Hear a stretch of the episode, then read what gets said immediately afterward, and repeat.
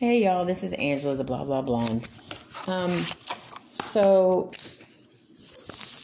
a couple of things going on. One, I am doing a Mother's Day event at the same senior facility that my grandmother was at, my mom's mom, several years back, and I've been trying to get donations for 50 satin hands gift sets for the 50 ladies that are there at the place. And I started it a week ago, and as of the seventh day, which is not even really the seventh day because of the time in the day, but it's almost 1 week, and I only need to get 3 more from 50. I've raised that much money, and I'm so grateful to everyone, every single person. It has been very humbling and very refreshing that I can do this, and I'm just over the moon. I cannot wait to, and I'm doing it in honor of my mom, so I cannot wait to just, go see those ladies and get them taken care of. It's going to be so awesome. I'm super stoked. So the other day I watched a documentary on Aaron Carter. And if y'all don't know who Aaron Carter is or was, he was Backstreet Boy Nick Carter's younger brother, and he used to idolize his brother. And then they had some kind of falling out, and Aaron had struggled with substance abuse a lot. And the documentary was incredibly good, but it was just so sad. I mean, just so sad. And I just, it just makes me think about what I always say, that how much mental illness doesn't care who you are. I mean, it's just, you could see it in his eyes in some of the later interviews. You could see it in the hurt and the pain in his eyes, and it just broke my heart. It was a really, really good documentary. The only Backstreet Boy that actually contributed anything was DJ McLean. I can't remember his first name. Maybe that's not it, but because he suffered with a substance abuse off and on, and a lot, and still does. He made a statement that he had been clean and sober for 18 months at the point of the interview. And so, he gets it. I just think that the family, the way the family grew up, or the way the family was raised and everything else, there was divorce, there was alcoholism, there was substance use, there was addictions of several different kinds. There was allegations of embezzlement. There was allegations of inappropriateness, and just just a lot going on. And I know that the family. Well, I can tell you this: that there was 5 kids originally, and the middle daughter she died by overdose, and they're thinking that's kind of what happened with Aaron also, because he was a huffer and he had huffing chemicals in his bloodstream along with Xanax, and he just drowned in his bathtub. And I don't know, that was just like last year. Yeah. And what's really sad and tragic is that Michael Jackson himself called him the Little Prince of Pop, and he started out so big, following his brother's footsteps and everything else. But when you grow up in that industry and you don't know what you're supposed to be doing and you can do whatever you want, therein lies the problem, so, I don't know. I don't think I could do it. I really don't don't think I could do it.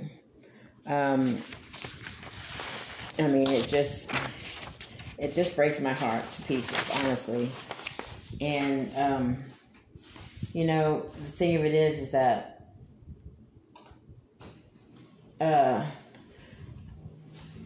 I know that everyone seems to think that addiction is for the weak or the poor or the disillusioned or the hopeless, or but I'm telling you right now, addiction just doesn't care. Kind of like suicide. Suicide has no boundaries either. And anyone who thinks that needs to do some more research because, you know, it's perfectly possible for it to happen anyway. Well, Naomi Judd is one perfect example of that. You know, and then the people that die by overdose, on some levels, I feel like that, you know, they kind of created that situation and it was intentional. Maybe not always, but a lot of times, it would have been intentional, in my opinion. That's just my opinion. It doesn't mean anything, but it is what it is. It's my podcast, my opinion. So Daniel's still in jail. He's actually doing pretty good. Yeah, he's actually doing pretty good. There's still some chit chatter around Facebook, you know, about he needs to do this or that or whatever. And I kind of had to go off on somebody, one of his so-called friends who I know is an addict. And then other people responded. And one person said, you know, well, if you don't want to hear both sides of the equation, then don't post about your son. And I was like, look, dude, I have a podcast. There is nothing in my life that isn't transparent. It is what it is. That's my choice. I don't mind that. I'm good with it, but I just don't want him to be surrounded by negativity when he does get out. And hopefully he won't be around this person because this person uses, but, only time will tell. So, with that being said, I'm gonna close this segment for now, so I can get some work done. But I love you all for listening. Talk soon. Bye. Hey y'all, it's Angela, the blah blah blah. I'm on my way to my therapy session, and first I need to give a big shout out to all the people that donated. Y'all, I got 50 donations in 7 days, and that's how many I needed, and that's how many I got. And I'm so grateful, and, you know, this is all God for sure, but I can't wait to spend my Mother's Day with some sweet little ladies at the Rowlett Rehabilitation Center. Anyways, talking about Mother's Day, so most of my trauma counseling is based on two events. When I was 5 and my biological father abandoned me, and when Taylor died. And so that's what I've been doing all my worksheets about. But, you know, I was pretty devastated when I lost my mom. Because, it wasn't as sudden as Taylor's, but there was a week of us being at the hospital and, you know, thinking that she would, you know, they told us that the aneurysm was a routine surgery, you know, blah, blah, blah, blah, blah, blah, blah, and, I don't think you can ever say that about any surgery, honestly. Anytime you go under anesthesia, there's always that chance that that's it, you know, not to compare my mom with Kanye's mom, but that's what happened to her. I've heard that happen to a lot of people, actually, not just famous people, but just, you know, oh, it's a routine surgery, or a surgery they've had before, whatever. But, so it went on about a week, and, so the hardest thing that I had to do during that time was,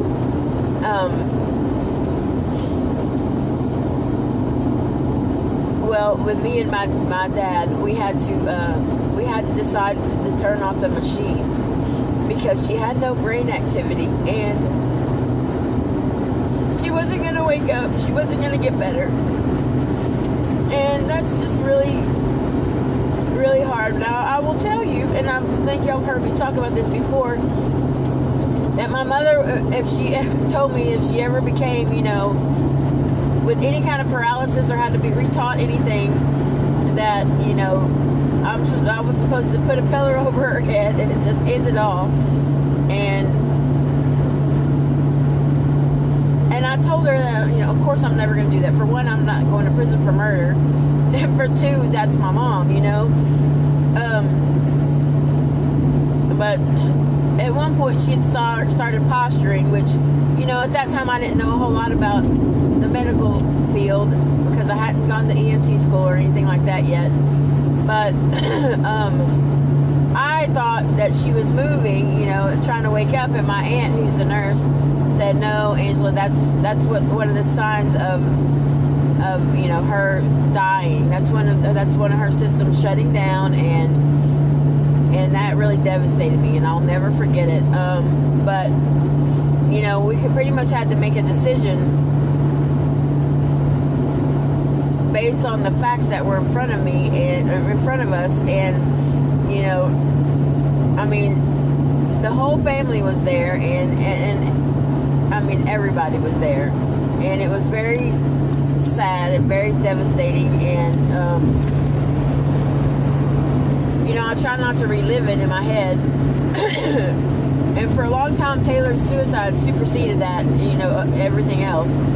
But I mean, it's almost Mother's Day, and so my sadness on Mother's Day is twofold, because Taylor always makes sure her and Daniel at least did a card for me, and then of course I don't have my mom here, so you know, like,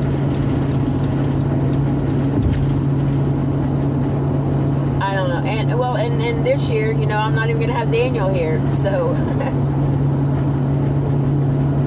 So that's why I wanted to make sure that I spent my Mother's Day doing something positive, because I'm so tired of being sad on, you know, so many days of the year. And it's like, you know, I don't know, maybe it's going to be like Taylor's birthday, where I just, the buildup is what is the hardest. And once it gets here and gets past, then I'm okay.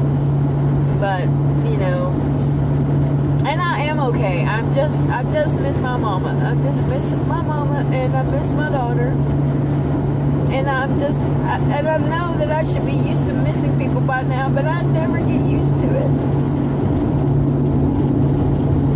Maybe that's part of my delusions. I don't know, but I've never gotten used to missing my mama. I've never gotten used to missing my brother. I'm never gonna get used to missing Taylor. Ooh, my voice cracked. That was weird.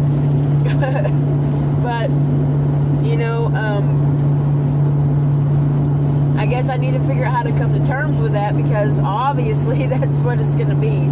It's been that way for since 2000, really 86, because that's when my brother died. And you know, each death that I experienced in my life was harder than the one before, and preparing me for the hardest one yet, and that was Taylor.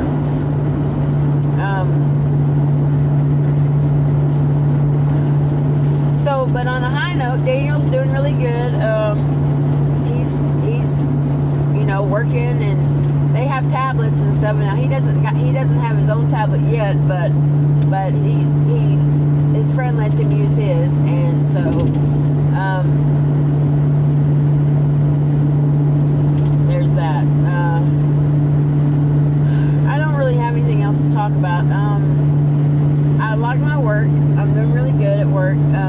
But I did apply for a job at Chewy.com to work from home, because it's really good money and benefits and all that stuff. And, you know, they're doing raises every 6 months. So, keep your fingers crossed. Say your prayers for me. You know, I really need some stability. I have stability, I just don't have the money, financial stability. Let me spit it out.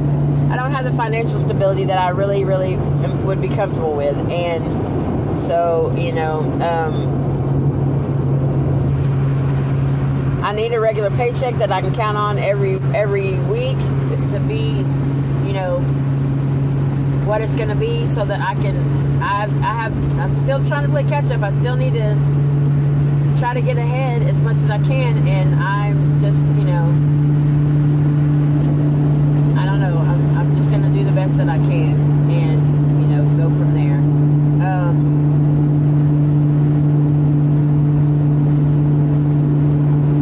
I really hope this pans out, and I hope that I can, you know, do what I'm supposed to do from home, you know, at least for now. Right now, I just need to get all the stuff up to date on my car and fix on my car. That's my main focus right now. Then my next focus after that is still going to be getting an apartment. I don't think I'm going to move to Commerce if it comes up that my number comes up in housing. I just It's just too far for me to go, and if I get the job at Chewy, then I have to be within a certain radius of Richardson. So I don't know if that's in the radius or not, but I don't want to take that chance and not be able to get to have that job. So I mean, if it comes up, but I know it's all in God's hands, and I'm not going to worry about any of it, because worrying is a waste of my time. So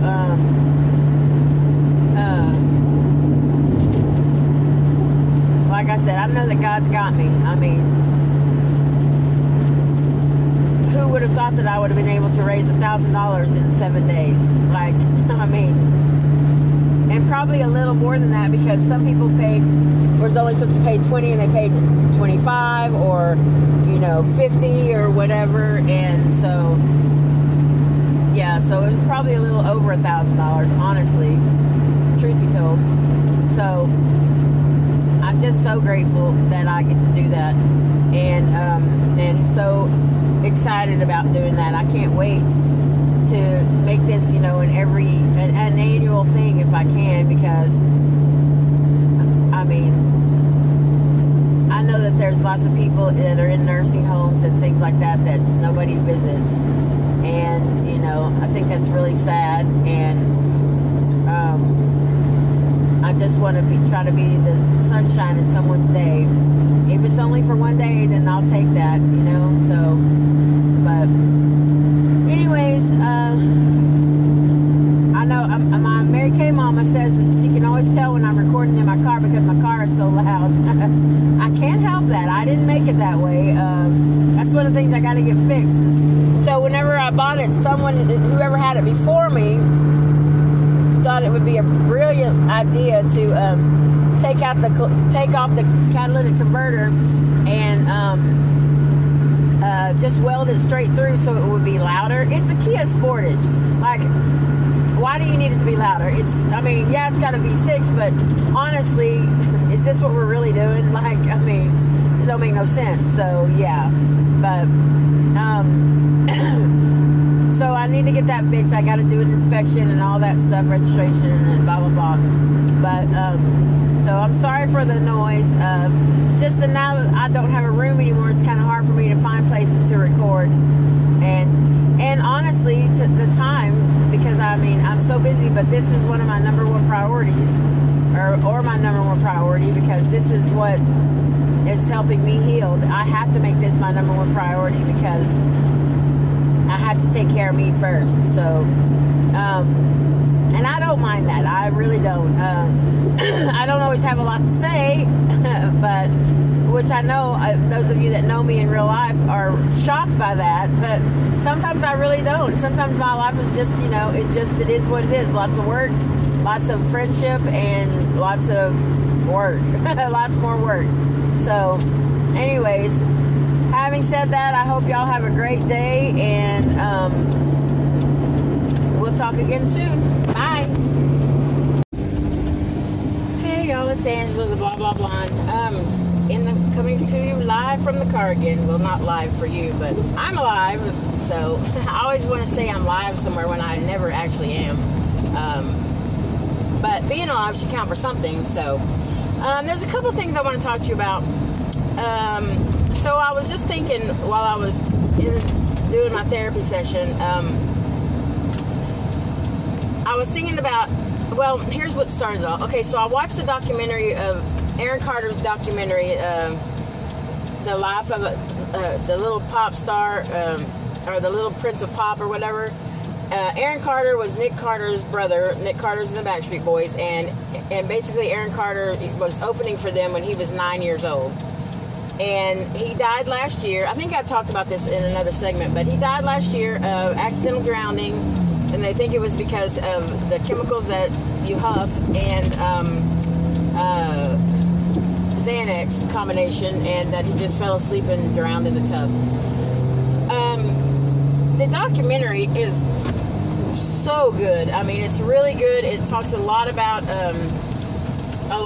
you know, what's happening, and it doesn't go into a lot of family dynamics, but their family dynamics was messed up. So the dad died, but But he was in and out of rehab. The mom was an alcoholic, and one of the middle child, there was 5 of them total, and the middle child, the daughter, one of the daughters, she died by overdose at some point.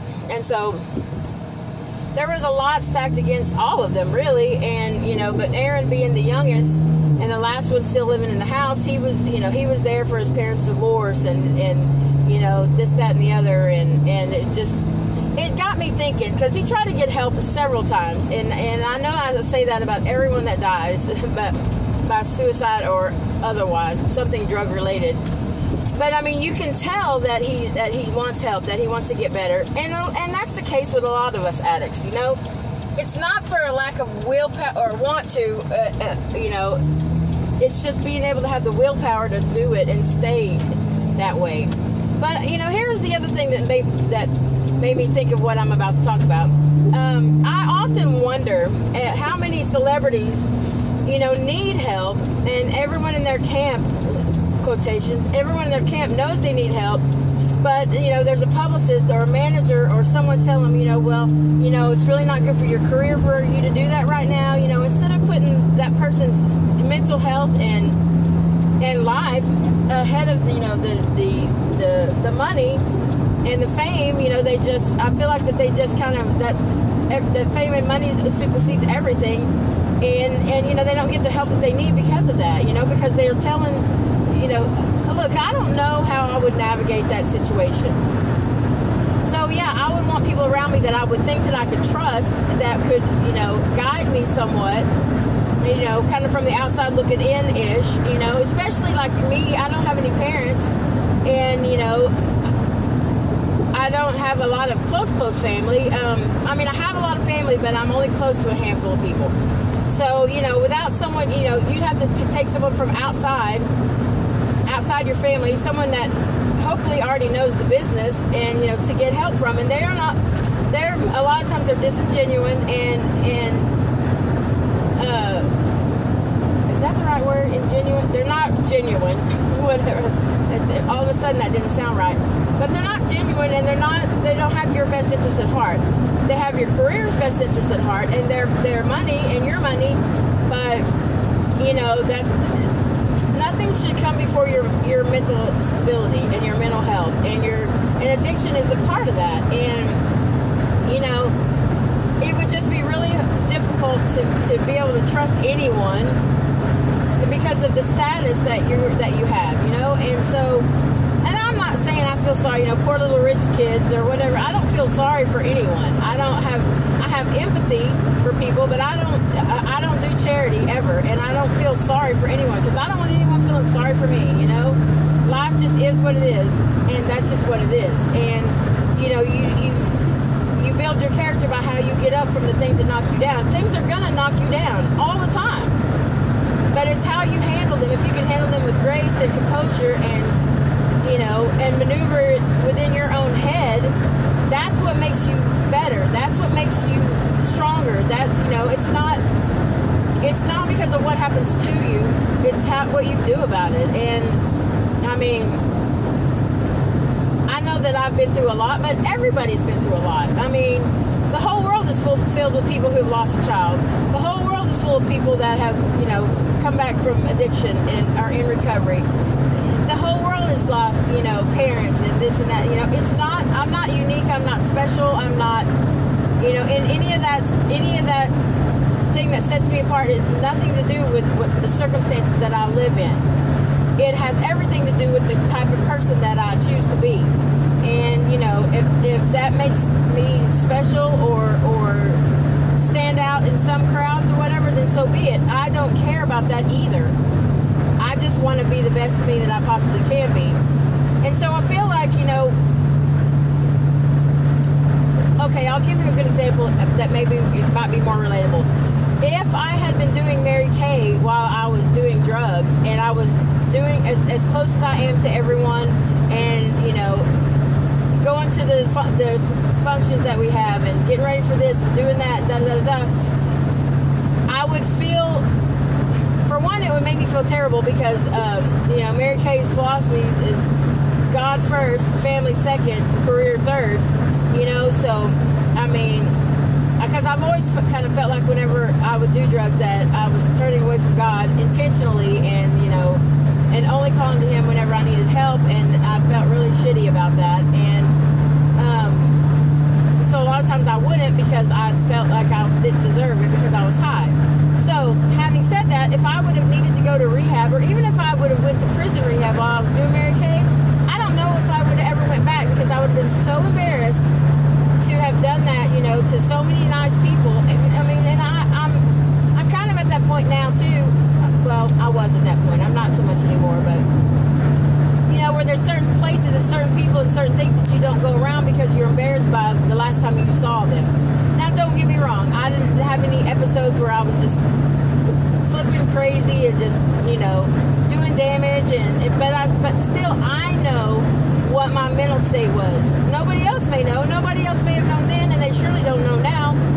But it doesn't matter, because I know, and I carry that with me a little bit.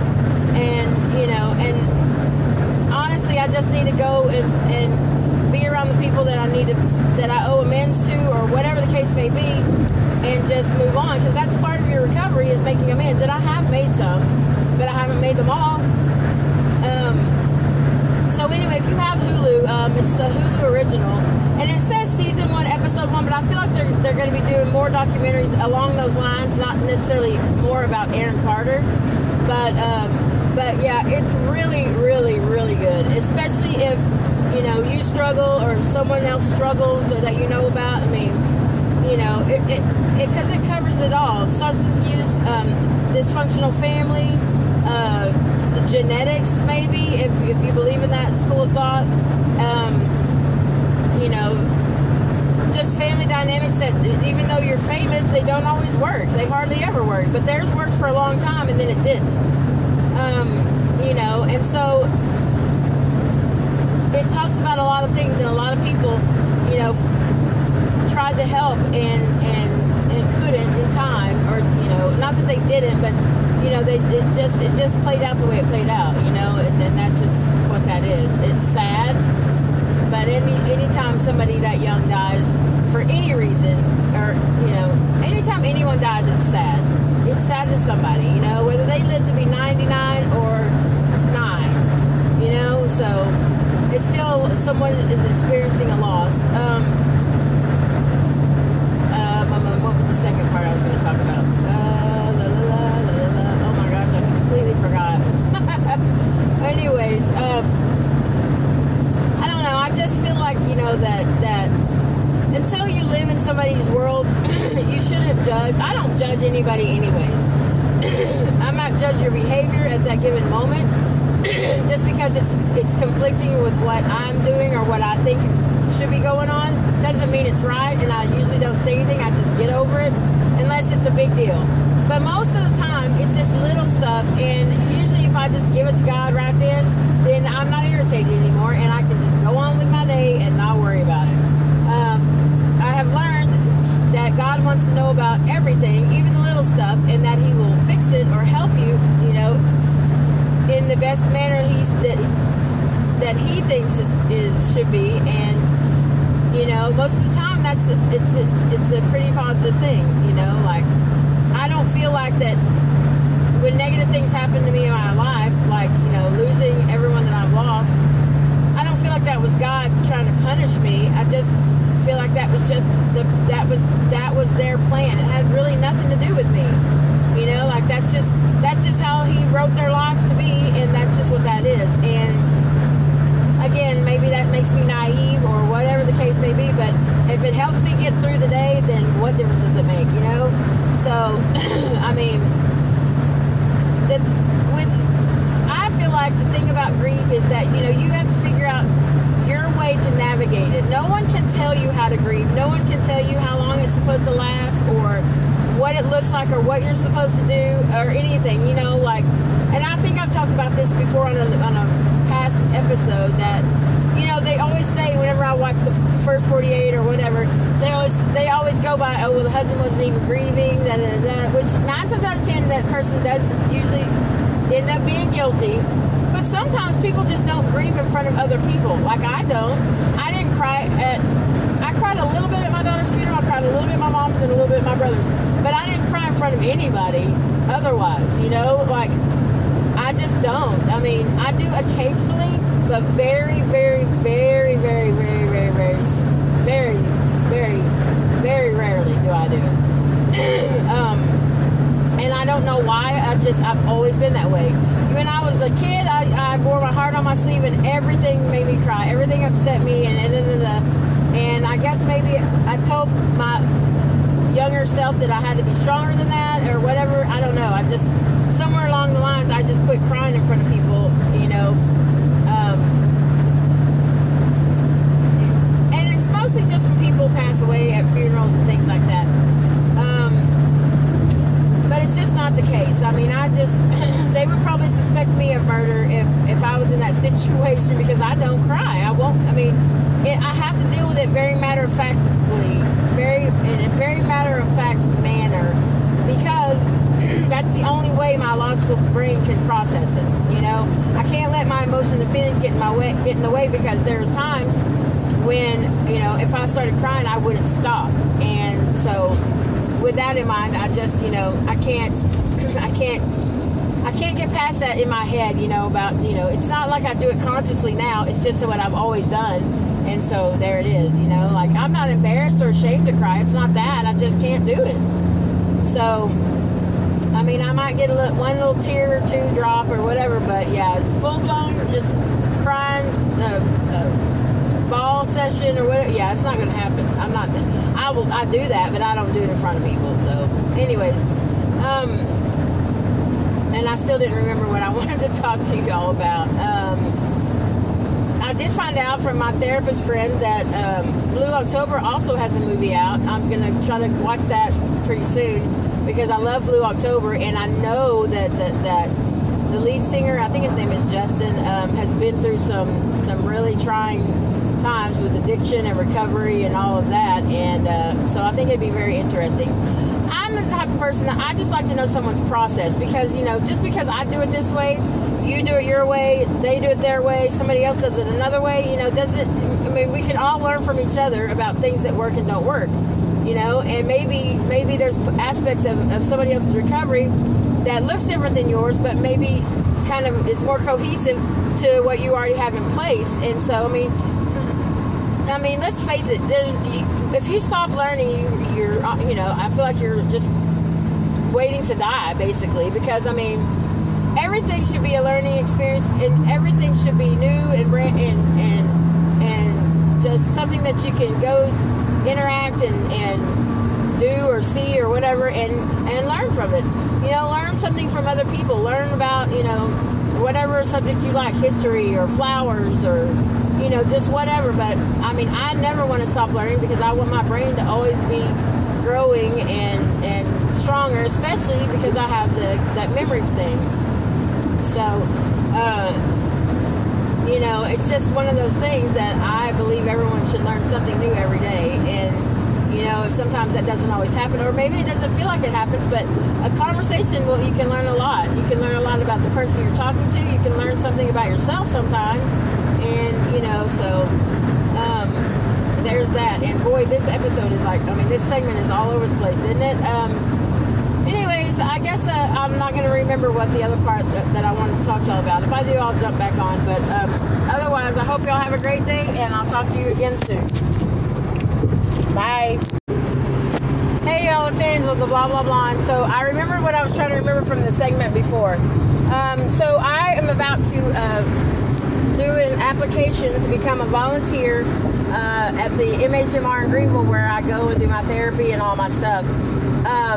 And once I do that, then I will be able to run a peer support meeting, like probably every other week, which is what the outpatient stuff is, where I can, you know, where I went as soon as I got out of the halfway house from Safe Peak. So I'll be pretty much coming full circle, which is really, really cool. But I'm in a little bit of a panic, because I don't really know what I would talk about. But my mentor has told me that they will guide me and help me prepare. And, you know, and then pretty soon I'll be able to do it without help. But volunteership or whatever is twofold, because one, it lets me give back to the, you know, and try to counsel or talk to some of the people that is in the situation that I was in 2 years ago.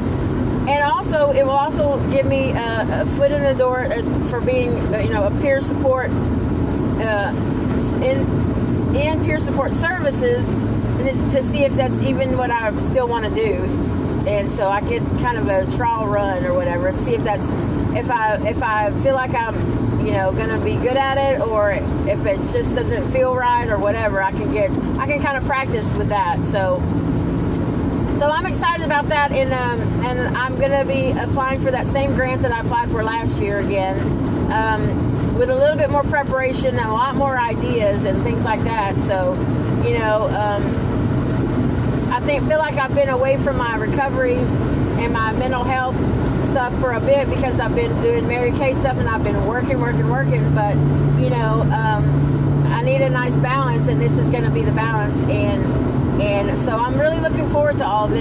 You know, I have the suicide prevention walk coming up always. And then the big Texas Rally for Recovery is also in September. And I think the walk is in October. So, yeah, I'm going to be trying to do things there. I still can't afford a sponsorship or whatever, but, you know, we'll see how it goes. I will be doing a GoFundMe to raise money to do all of these things and get some supplies and be able to, you know, reach as many people as possible. I want to get some flyers, some stickers, some T-shirts, you know, whatever. Just carry my message. Not really my message, but how to get my message, you know, far and wide, I guess. So that's what I have coming up next, and I'm really looking forward to that. And I'll let y'all know about the GoFundMe stuff once it's all set up and in place, and we'll just go from there. So, anyways, I'm off again. I hope y'all have a great day. Bye.